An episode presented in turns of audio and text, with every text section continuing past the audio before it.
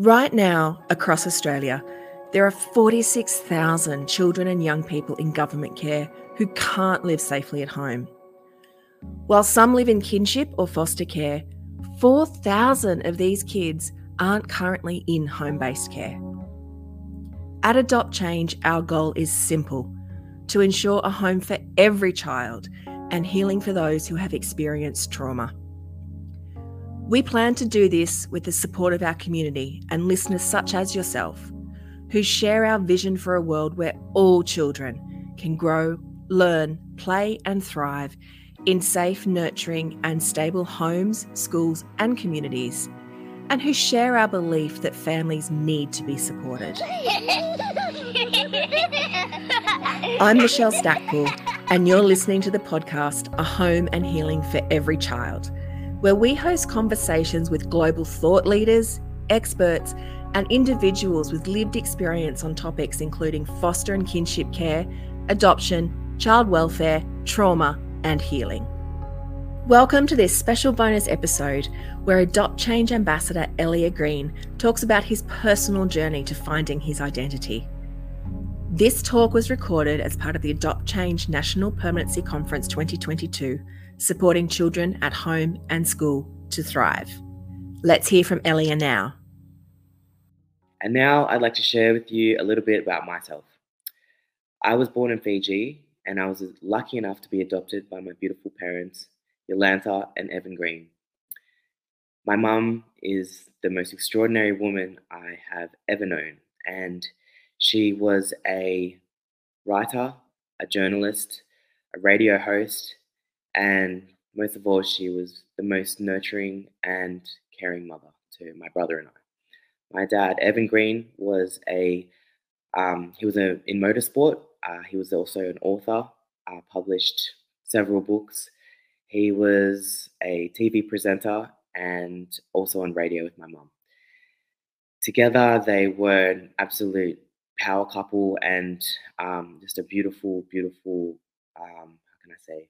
They just had shared such a beautiful relationship. And even from such a young age, I can remember seeing that.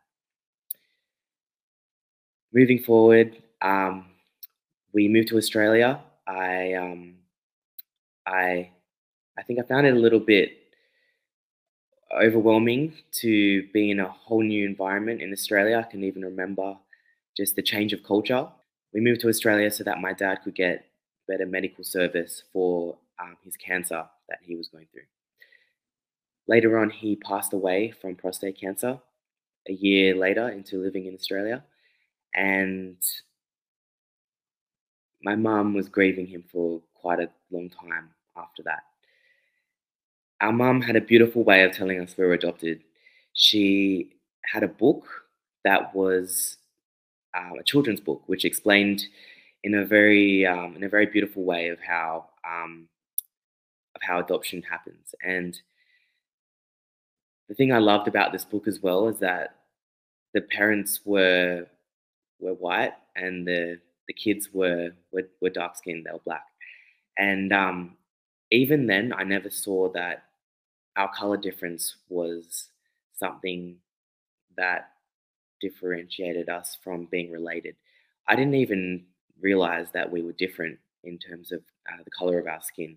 So um, after leaving Fiji to head to Australia, one of the most, I would say, I think extraordinary things that my mum did in the process was she actually brought over our nanny from Fiji, uh, who was this beautiful Fijian woman called um, Joanna.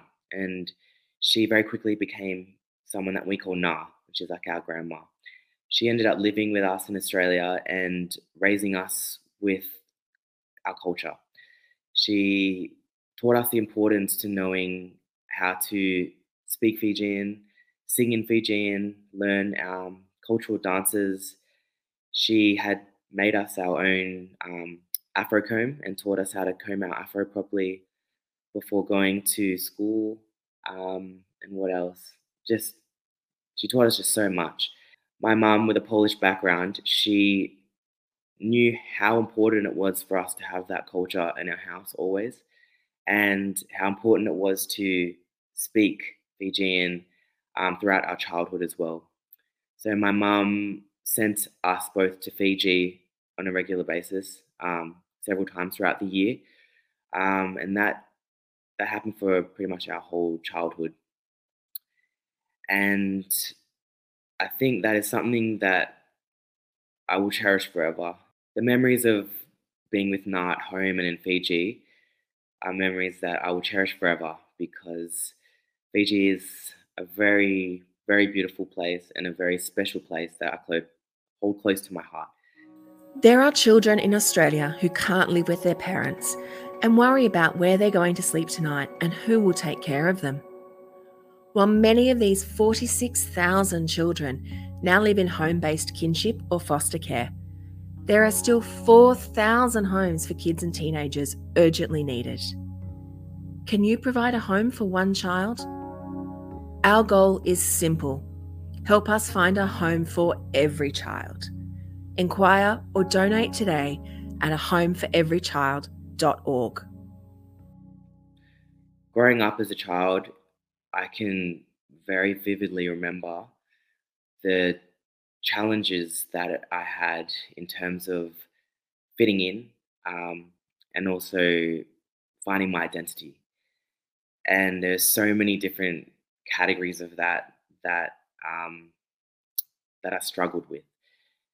It started off with the color of my skin, I, you know, in my appearance, having different hair to all the kids in my environment, and also not feeling content with my body from a very young age. And I think one of the things that everyone looks for is acceptance. And that is something that I've struggled with for a very, very long time. And more recently, it has been accepting who I am as a retired athlete, as a dad, and after my retirement from rugby in August last year, I knew it was going to be a difficult journey um, as to where I was going to go next with that.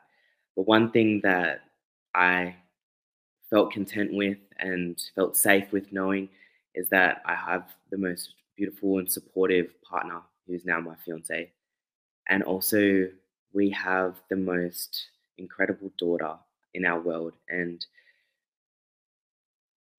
my daughter has really given me a lot of strength into feeling confident in myself again, into being proud of who I am as a father, as a, as a, a, a fiance to Vanessa, as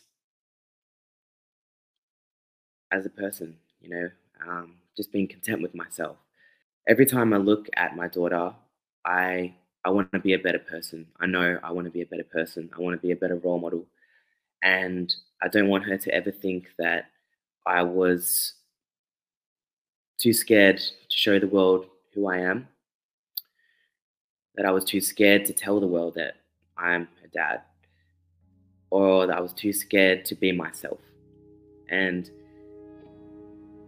I can I can say that I'm I'm proud of that. I'm proud of who I am Thank you, Ellia, for your bravery in sharing your story in the hope to support and encourage other young people. You are so inspirational. Thanks for listening to this bonus episode of a Home and Healing for Every Child podcast. To find out more about our work, visit our website at adoptchange.org.au.